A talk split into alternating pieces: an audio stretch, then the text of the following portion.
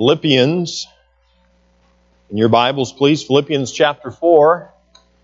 And uh, enjoy that song we just sang.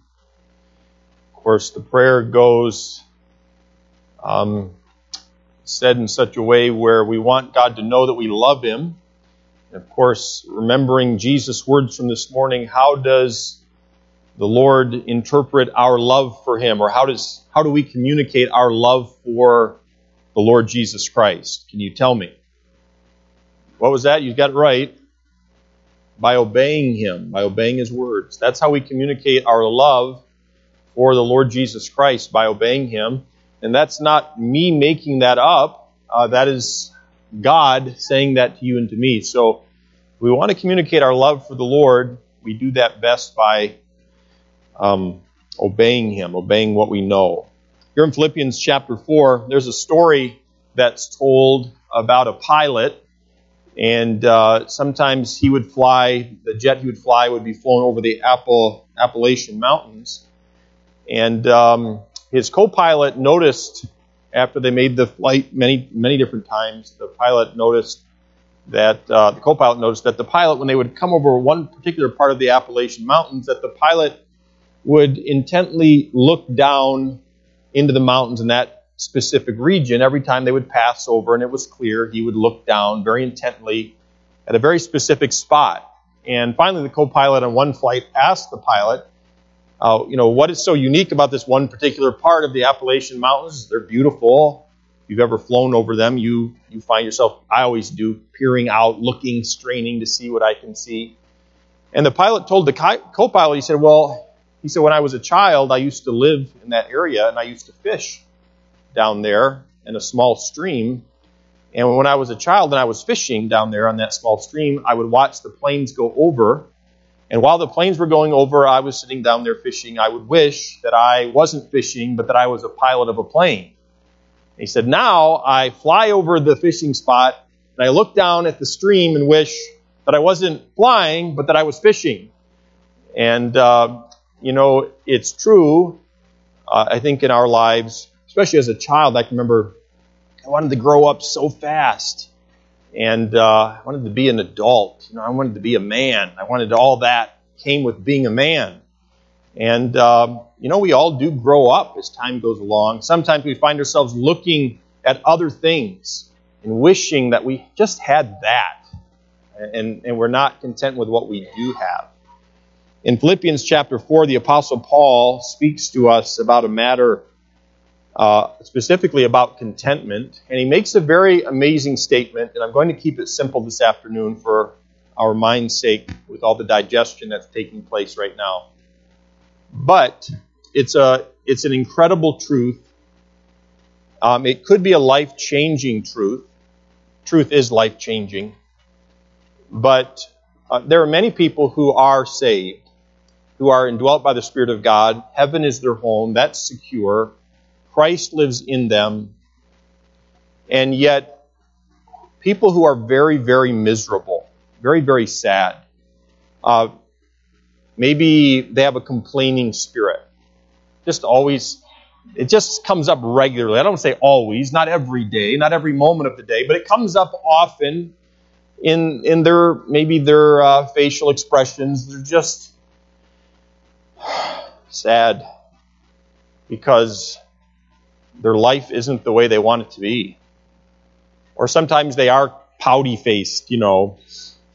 Maybe they're, they're even angry. Um, but the, the root cause for that angry look, unkind words, um, just a sullenness, a sadness, a weariness day after day after day is discontentment. Never thankful. Unthankful for the color of the bedroom. Unthankful the car we drive. Unthankful for the house we live in. Unthankful for the job we have, for the pay that we make, for the job that we have. Sometimes unthankful for the spouse that we have. Sometimes unthankful for the parents we have, pastors we have, the church we have. You, this is getting wearisome. I'm going to stop. And it is wearisome, and that's the point. uh, all of us and everybody who's ever lived on the face of the earth, no one has ever lived a life completely at ease without discontentment. Um, look at our passage, would you? Verse number 11. Philippians 4, verse 11. It says this Paul writing, he says, Not that I speak in respect of want. He said, I'm not asking you for anything, church, for I have learned in whatsoever state I am therewith to be content.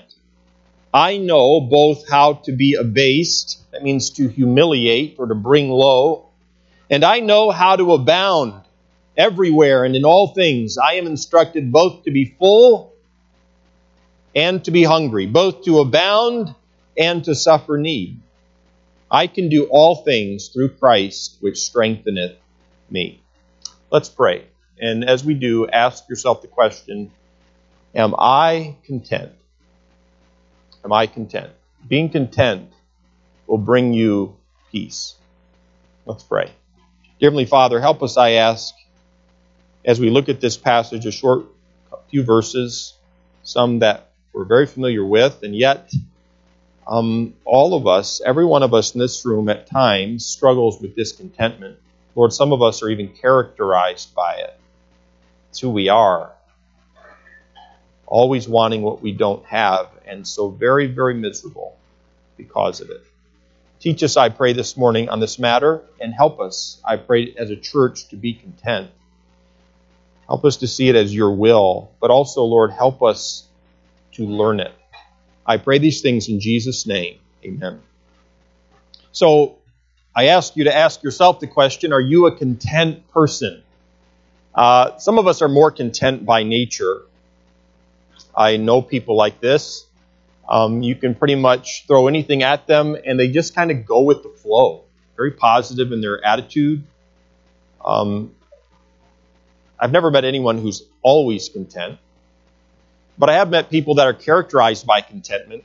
And I've also met people, and have at times in my own life been a person who is not content. Very, very miserable to be discontent. It's very sad to be discontent. The word content means rest means rest or quietness of the mind in the present condition. It means satisfaction, which holds the mind in peace, to be satisfied. It's like you get done with a meal.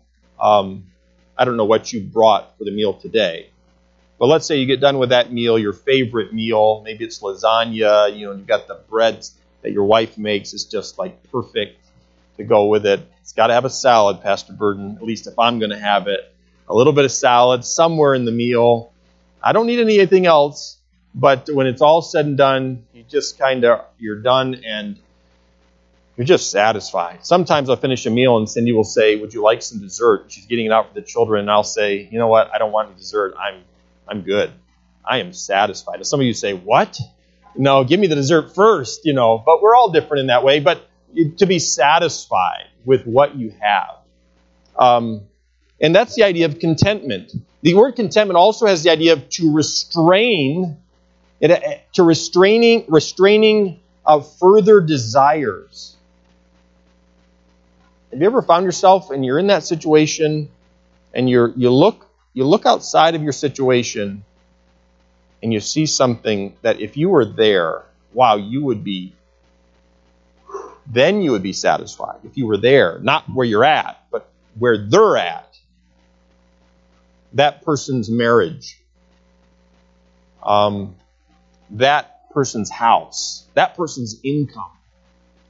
You know, sometimes children at school, in school you've got you've got kids that are cool, and then you got kids that maybe not as cool, and kids that are lesser cool, or you know, you have children who have more stuff and children who have less stuff, and sometimes you you know people are not kind and you can find yourself very upset because you're not a part of that group.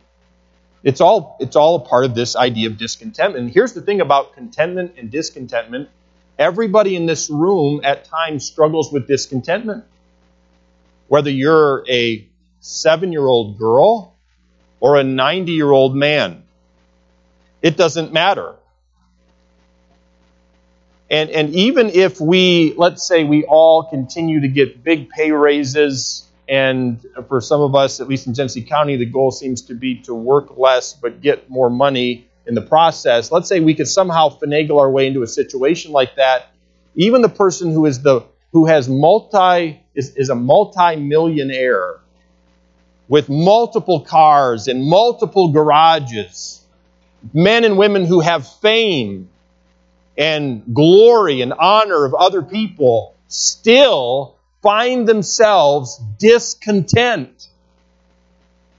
Athletes who are gifted way beyond any of us still find themselves to be discontent and unsatisfied and not having rest. And it really is a miserable, miserable place to be. Paul's writing to the, this church, these group of believers in Philippi, and he tells them, I'm not asking you for anything. There's something you need to know. I have learned to be content. You know that? This is becoming a goal of mine for my children. Much of my life at times, I have been robbed of joy and peace and satisfaction because of the sin of discontentment. It's so sad, so miserable.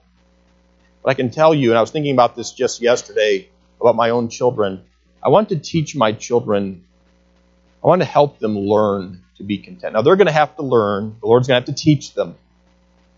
And they're not going to learn it before they're 10 or 20. It's going to be a lesson they're going to have to learn again and again and again. They're going to have to grow in it.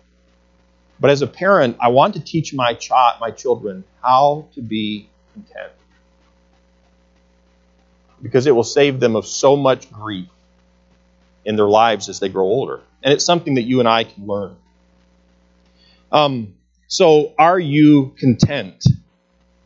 Are you content? Contentment is something that easily eludes us in our present society. In America, the average length of a marriage is eight years. Why? Because of discontentment. The average person in America moves every three years. Most jobs less, uh, last less than that. And why? Because there's a lack of contentment. There's a, there's a lack of contentment with the weather. We get we can be discontent about the weather, right? With our jobs, with our spouses, with our neighbors, with the president, with our pastors, our churches, and just about everything else under the sun we can be discontent with. So I want to give you two thoughts about contentment this morning. Number one, a contented person is satisfied with what God has provided. A contented person is satisfied with what God has provided. Just satisfied. You know, it makes me think I just want to go sit down. I have a big chair at home. It's like it's it. You don't sink way down in it. You know, it doesn't swallow you up. It, it's firm enough, but it's big enough. I can actually sit in it with my arms on either side. Sometimes I spin around and sit sideways with my legs going over one side and put a pillow behind my head. The other day I fell asleep like that. Um, Cindy was like, Are you okay? I just was kind of hanging there asleep. I was just out of it. But that it's that kind of a chair. You know, you just you sit down and it doesn't matter what's going on. There's the day. Doesn't matter. I'm satisfied. A nice thing of lasagna before that would really go well. Um, but satisfied. I have everything that I need. A contented person is satisfied with what God has provided. Look again at verse 11 and 12. He says, Not that I speak in respect of want, for I have learned in whatsoever state I am, therewith to be content. Whatever condition I'm in, I've learned to be content. Verse 12, I know, I understand, I know, I understand, I can grasp this, both how to be abased, and I know how to abound everywhere and in all things. I am instructed both to be full and to be hungry, both to abound and to suffer need. Paul says, I've learned to be content. I've learned to be content with little. We might think that it was easy for the Apostle Paul to be content, right? I mean, after all, he was a respected Christian. Um, he was an apostle. Um, uh, he was a, an intellectual man. He, he was a, uh, he could think. There was a lot of things the Apostle Paul could do uh, he was an author. He was a per- had many friends. People loved him, and he loved other people. We might think at first the Apostle Paul had it made, and so it would have been easy for the Apostle Paul to be content. I want to read you a, from a portion of Scripture in 2 Corinthians chapter 11. In verse 24, I'll read several verses here. This is about Paul's life. He says this of the Jews, five times received I 40 stripes, save one. So, five times the Apostle Paul was beaten 39 times. Thrice, he says, three times was I beaten with rods. Once, Paul says, I was stoned. Thrice I suffered shipwreck. A night and a day have I been in the deep.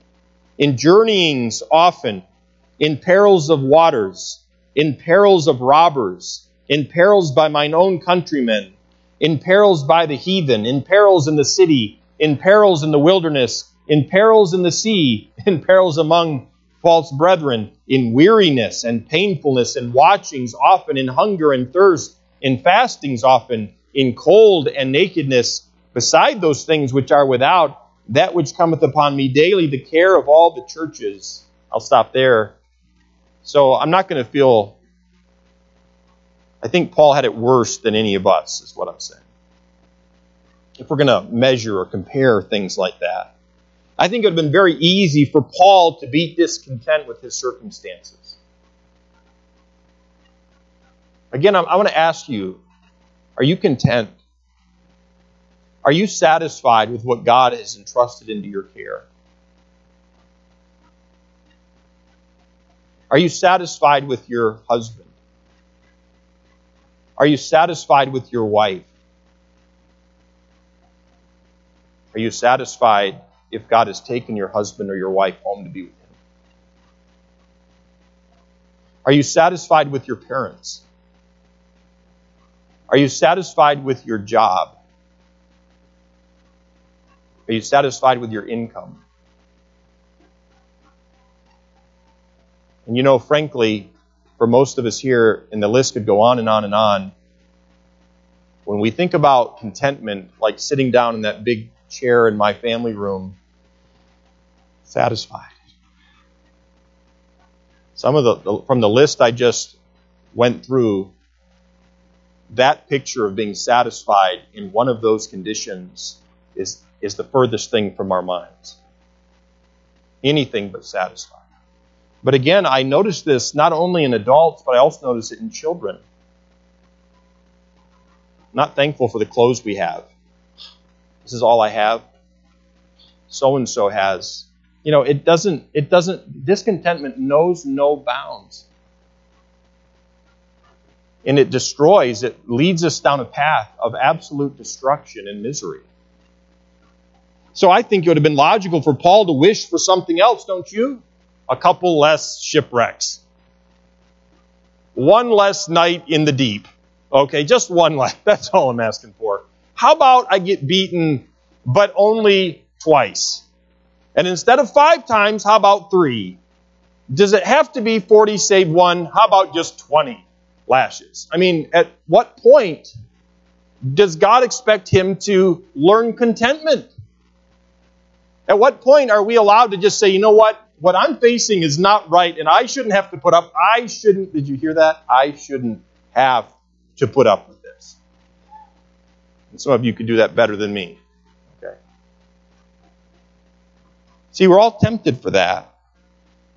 But instead of complaining, Paul says in verse 11, in verse 11 of Philippians 4, I have learned in whatsoever state I am therewith to be content.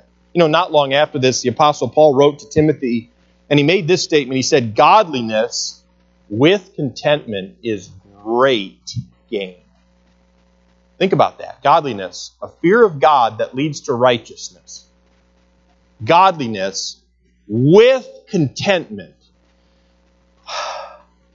Look around.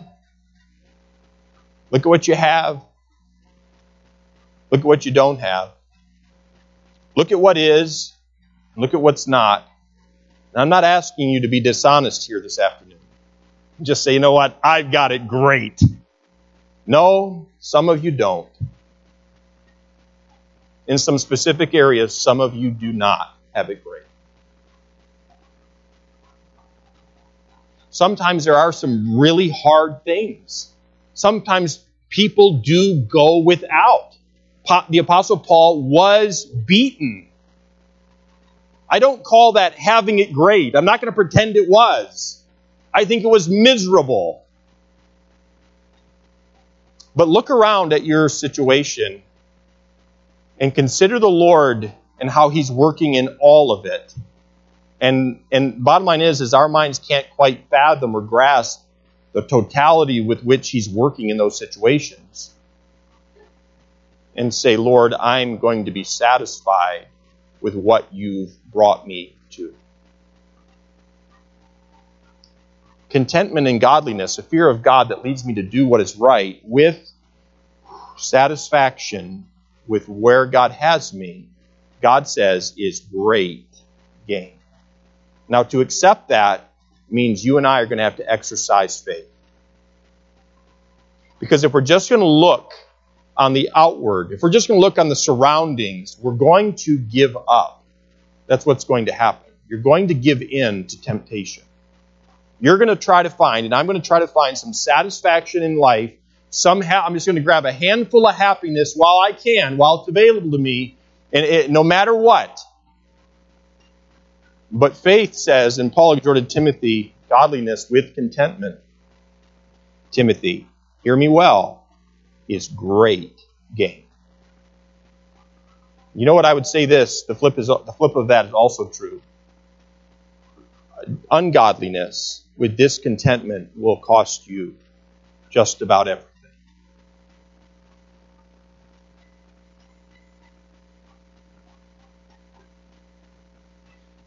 Don't throw away your faith for a handful of happiness in a moment. Godliness with contentment is great gain. I read from Hebrews 13 this morning.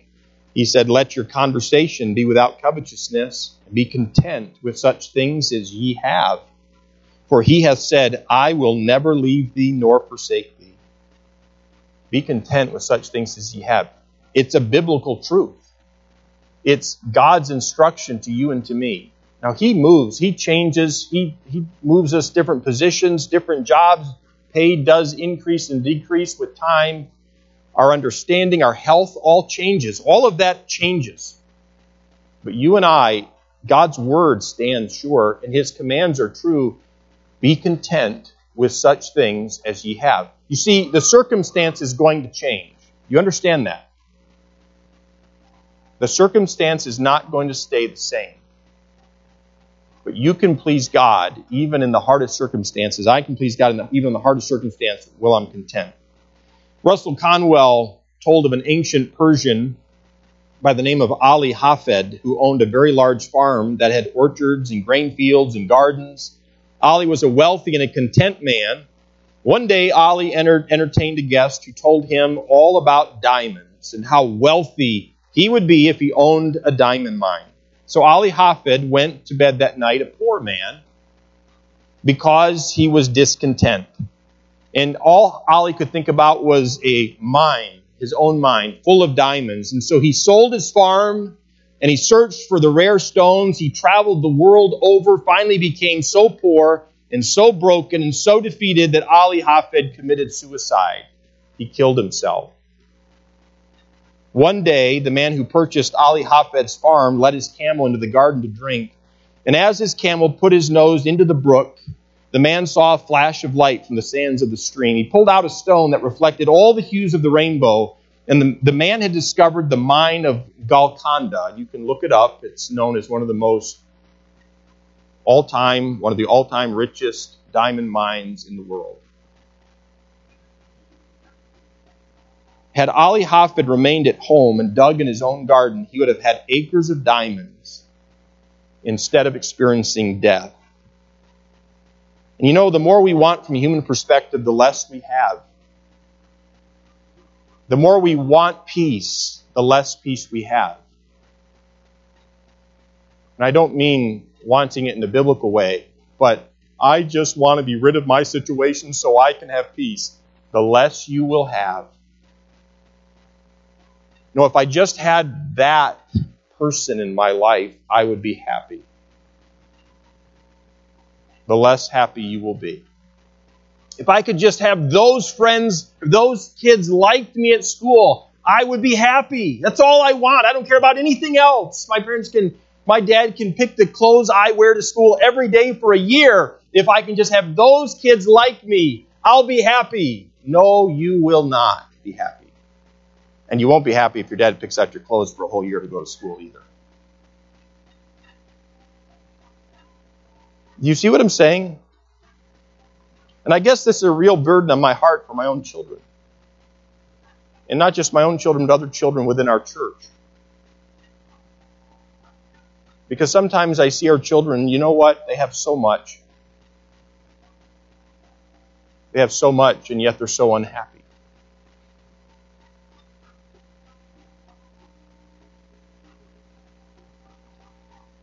Think part of it is as is because we as parents have ourselves not learned contentment.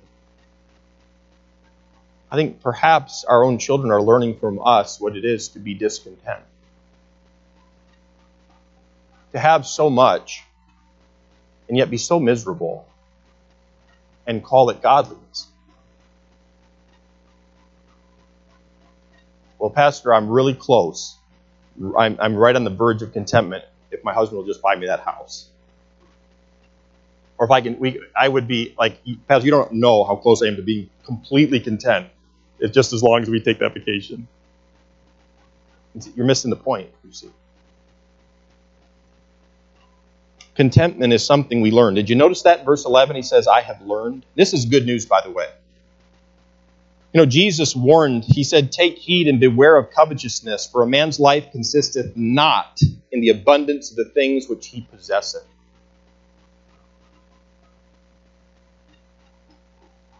Are you like me? Do you have a list of things that you want to get accomplished on your property? How many of you are like that? You have a list of things that need to be done. And some of these are maintenance things. You know, they got to be done. I hope you're thinking about them. Hope you have somewhat of a list. Um, do you ever think about the timetable for replacing your vehicles? Like when you're going to have to replace your vehicle?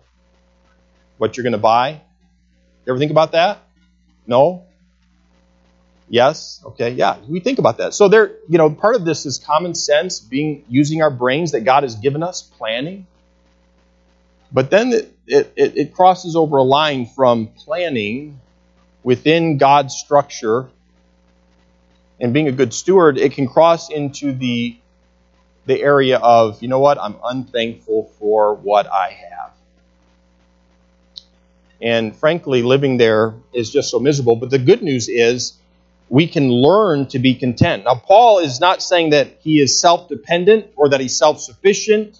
He's saying that his contentment is in the Lord. 2 Corinthians chapter 3 and verse 5 says, Not that we are sufficient of ourselves to think anything as of ourselves, but our sufficiency is of God. And Paul is basically saying, I'll leave it to others if they want to be discontent, but for me, for my part, I have learned by the teaching of the Holy Spirit and the dealings of providence, and I use that term specific on purpose, pro before vidence, video, God's vision before, God seeing the future. Paul says, I'm going to trust in God who is in the future. He is there now, and He is in the present. I'm going to trust that what He has brought into my life is for His glory and for my good. Now we can look at our search situations and we can say, you know what? If I if I could change a couple scenarios out, I'd be happier. I'd have more peace right now. But the Lord sees more than just the present. He actually is in the future and he sees the future. And Paul's saying, I've learned to trust in this, in God's plan. I'm going to be content in every state, is what he's saying. And so, I guess a good question for us is are we learning the lesson of contentment? I have learned. I have learned. That's uh, the language of a good student in school. Mr. Paddock, do your students come up to you often and say, Mr. Paddock, I am learning, and I just love to learn? Do they say that? Occasionally. That's good. That's wonderful. This is the language of a good student. I'm learning in your class. I didn't know this before, but I'm learning it. It's becoming a part of me. I'm thinking this way. You know what? So we're not in Mr. Paddock's class, most of us. But are we learning the lesson of contentment? Or are we in the remedial class of contentment? Some of us are. It's like we've been there our whole lives. Discontentment 101. Please have a seat. You should sit in the front of the class. You know, it's time to learn contentment. Do you want to learn contentment? How many of us would say, I want to learn contentment? Okay, good. I do. You know, and here's the thing, and I asked that question, and you're like, is that a trick question? Because I don't know if I want to have to learn contentment, right? That's the problem. I'm not sure if I want to learn that. Does that mean I'm going to have to be okay with not having something? Mm-hmm. Does that, does that mean I'm going to have to be okay with the way things are? Yeah. I don't want to learn that. So you'd rather be like Ali Hafed. You know, I love that illustration because I do think it's like our lives. He sold what he had, not knowing what he had, to find what he longed for, to never find it, to be miserable. But what he had was actually everything he had ever longed for.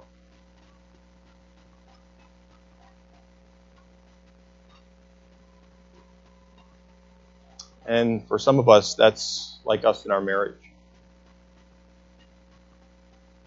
You say, It's not satisfying me, it's not fulfilling me. We're not yoked well together, and you're looking elsewhere. And you're going to trade everything good that God has provided you with, exactly what you need, because He knows our needs better than we know our own, for something that is going to cost you everything.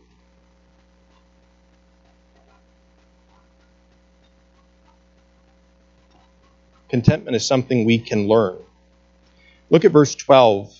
Contentment, how do we learn it? Well, we learn it through the ups and downs of life. Look at verse 12. He says, I know both how to be abased, that means to bring low, to be humiliated. Have you ever been made fun of at school? The other kids, you thought they were making fun of you? humiliation. Have you ever made bad decisions as an adult? Made a bad purchase and it was humiliating? You had to tell your husband you bought this, or you had to tell your wife, I went ahead and did it. And she's like, mm hmm. She's not saying anything though. You know, she's she's choosing to walk in the spirit, but you're not sure she is. You're like, are you are you are you needling me or are you walking in the spirit? I can't tell. Is that the I told you so look? Or a honey, I'm being empathetic, I'm empathizing with you? There's a difference between those two looks. Which one? Are you learning contentment? He says, I know how to be humiliated, abased, and I know how to abound, to have more than I know what to do with. Everywhere and in all things I'm instructed both to be full and to be hungry, both to abound and to suffer need. You see, contentment can only be learned through the mountaintops of life and the valleys of life. And we need to learn to be content with what God has provided by experiencing the ups and downs of life. Paul had been educated in two schools, one in which he was provided for in an abundant way, and we all have those areas in our life where we have a great deal of abundance, and the other in which he was abased, he was humiliated. And there are some of us here, and you know what? Uh, some here may lack financially, but your marriage is sweet and it's a haven. You're in two schools, but you need to be content. Others here, your marriage is not sweet, it's not a haven. It is a trial, but you have plenty of money. Workplace, you can change, exchange anything anywhere you want to be. Health, right? All kinds of scenarios here. But God's using both schools. You're in the class, I'm in the class. Are we learning contentment? Or will we be back next quarter to learn it again? And Paul's saying, I have learned it in both of these schools, in abundance and in humiliation, adverse circumstances. And he was having to learn to trust Christ in the days of plenty and in the days of poverty. He had to thank the Lord for the luxuries as well as for the little. And Paul's soul had learned contentment, and God help us to learn it. Look at verse 13, we'll be done. And notice, first of all, a contented person is satisfied with what God has provided. Do not miss learning it through the ups and lows of life, the ups and downs of life. Okay? Don't miss it. And then, two, a contented person depends upon the promises of God's power, the promise of God's power. Look at verse 13, how he says it. He says, I can do all things through Christ, which strengtheneth me. So here's Paul. He's under house arrest. He doesn't know if he's going to be released. He doesn't know if he's going to be executed. He doesn't know if he's going to live or die. He, but he has this peace that passeth all understanding, and he has this joy, and he is filled with the Spirit of God. He's content. And how is this possible? Well, he's a contented person who's depending upon the promise of God's power. I can do all things through Christ, which strengtheneth me. Now, I imagine that everyone here believes that God is powerful. Job 42 says, I know that thou canst do everything, Job said of God. In Luke chapter 1 and verse 37, the Bible says, For with God nothing shall be impossible. And many believers believe that God is omnipotent, that God is powerful, that He is able, but are not content. And many of God's children don't have a quietness of mind in their present condition, in their present circumstance. And Paul wasn't complaining, though, here in this passage. He's not complaining about his imprisonment. We don't even find Paul trying to better his circumstance because Paul was depending upon the promise of God's power. The thought literally is this I'm able to do anything in Christ who empowers me.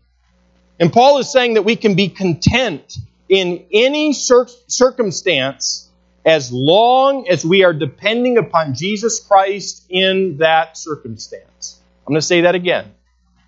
We can be content in any circumstance as long as we are depending upon Christ in that circumstance.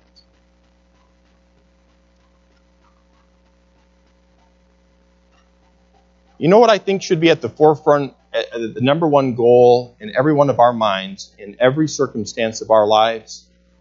That we would trust the Lord in every circumstance. That ought to be the number one goal for every single one of us. Pastor, I'm a problem solver. I don't have time to trust the Lord. Someone has to take leadership here. I'm not saying you shouldn't try to solve problems and seek wise counsel. But in every situation, our number one priority ought to be I'm going to trust Christ. Lord, you have brought me into this situation. Lord, you want to grow me to be more like Christ. Lord, you do not make mistakes. You have me here. Help me to trust you.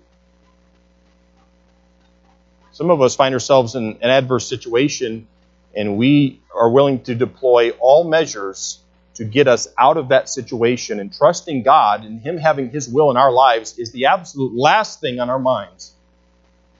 If it even enters our mind at all. Nope, it's a red alert. Um, deploy all uh, all things necessary to get me out of the situation. And I have to take if I have to take a few people out along the way with my words, so be it.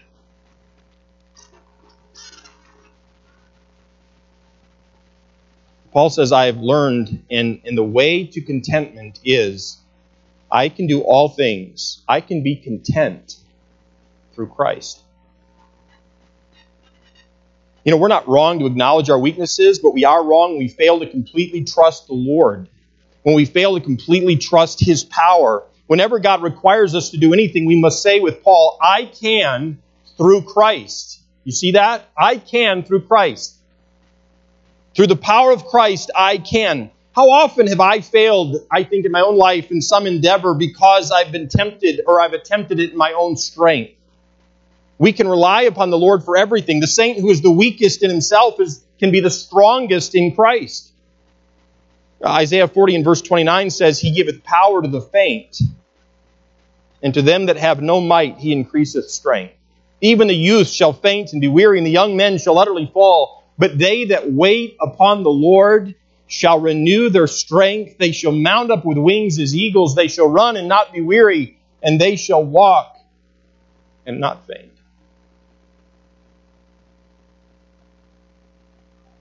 Through the power of Christ, I can. And what does Paul mean when he says all things? I can do all things through Christ who strengtheneth me. Well, all things is not a wish list. If you can't swim, please don't jump into the deep end of the pool this summer. Or if you're not a pilot, please don't try to fly a plane. As you quote, I can do all things through Christ who strengtheneth me. Don't do it, all right? Even though I would love to fly a plane. So, all things means everything that God asks us to do. What are some things that God has asked us to do?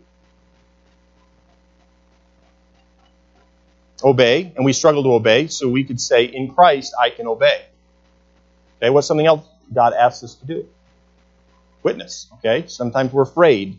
Open our mouths and speak, or to give an invitation, but in Christ, I can be a witness that He wants me to be. Somebody else. What does God want us to do? Forgive. But yet, forgiveness is the last thing that our flesh wants to do. But in Christ, I can forgive. Somebody else.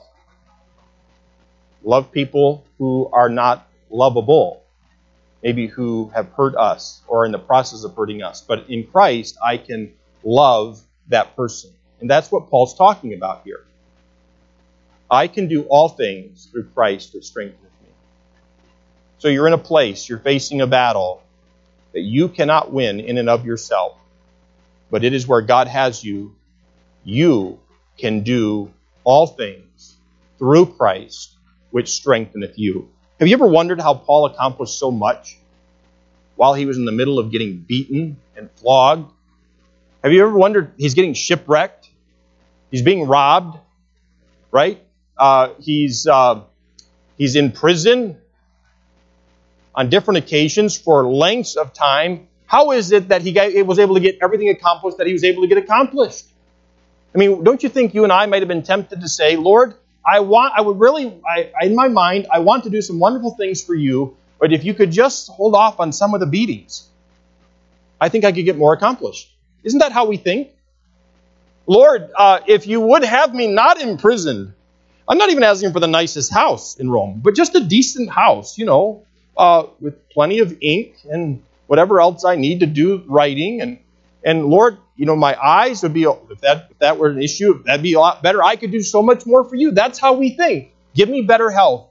Give me a little bit more money. Give me a little more disposable time to serve you. Lord, help all of the relationships within, oh, I don't know, um, three or four generations of me. Help them to love me and adore me and respect everything that I say, and I'll be a powerful witness for you. That's kind of how we think. Perfect health how, how was Paul able to accomplish so much while suffering labors more abundant, and stripes above measure, and prisons more frequent, and facing death often, and beaten with rods, and stoned, and shipwrecked, and robbed, and hungry, and cold? The answer is through Christ, I can't. But he had to learn contentment. And I got to tell you, that encourages my heart because you know what? I need to learn contentment. I need to learn this. Lord, help me to be content. Lord, teach me through the ups and downs of life. The goal is not the life of ease. The goal is not more income. The goal is not less work. The goal is not to be liked more. Lord, help me to learn contentment. And in Christ, I can be content. So, what has God put before you to accomplish that you cannot accomplish without His power? John 15, 5 says, For without me ye can do nothing. And everything that God requires of us, we need to tackle them in Christ's strength. Whatever we need, we need to turn to Christ for His supply. He will be us, He will be to us the power to do what we ought to do and to be who we ought to be. And to the weak, Jesus Christ is our strength. To the ignorant, He is our wisdom. To those of us who are lacking courage, He is our courage. To the proud, He is our humility. You see, the ability of Christ knows no inability. So why not depend upon Him?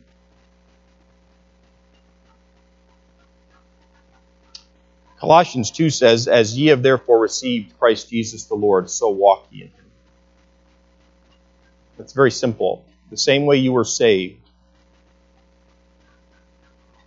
is the same way you and I walk each day in Christ. I can. I fear some of us as adults have kind of reverted, maybe fallen into unbelief. Maybe, maybe like me, you were saved at an early age as a five year old boy, understanding I was a sinner. Jesus, God's only Son, died on the cross, took all of my sin upon Him, and if I will trust in Him and ask Him to save me, He will save me. He will forgive my sins. He will take me to be with Him forever in heaven someday. As a five year old boy, that was fairly simple. And yet now, as a man, I find myself, Lord, I know you can save anyone. I know you are sufficient for every need. But you know what? I am drowning in discontentment because I will not look to you to deliver me from it. As ye have received Christ Jesus the Lord, so walk ye in him. The very same way you were saved, with that childlike faith, is the very same way we overcome content or discontentment. And Christ, through Christ, I can, and you can too. So, is there anything in your life you're not satisfied with? What is it? Don't say it out loud. What is it? This is awfully close to home. And right now, what I would encourage you to do as you're thinking about that thing or person, what I would encourage you to do is say, Lord, thank you for, and name it. Thank you for this. I'm going to be satisfied with you. Give me the wisdom to make the decisions I need to make. Give me the courage to go through it. Hold me close to you. Strengthen me. But Lord, I know in Christ, in you, I can go through this and bring you glory. But I'm not going to keep sinning against you in discontentment, complaining about it, worrying about it, fretting about it. I'm not going to be sour about it anymore. You have brought it into my life, and so I'm going to accept it from you as a part of your will. And in Christ, I can. Let's pray.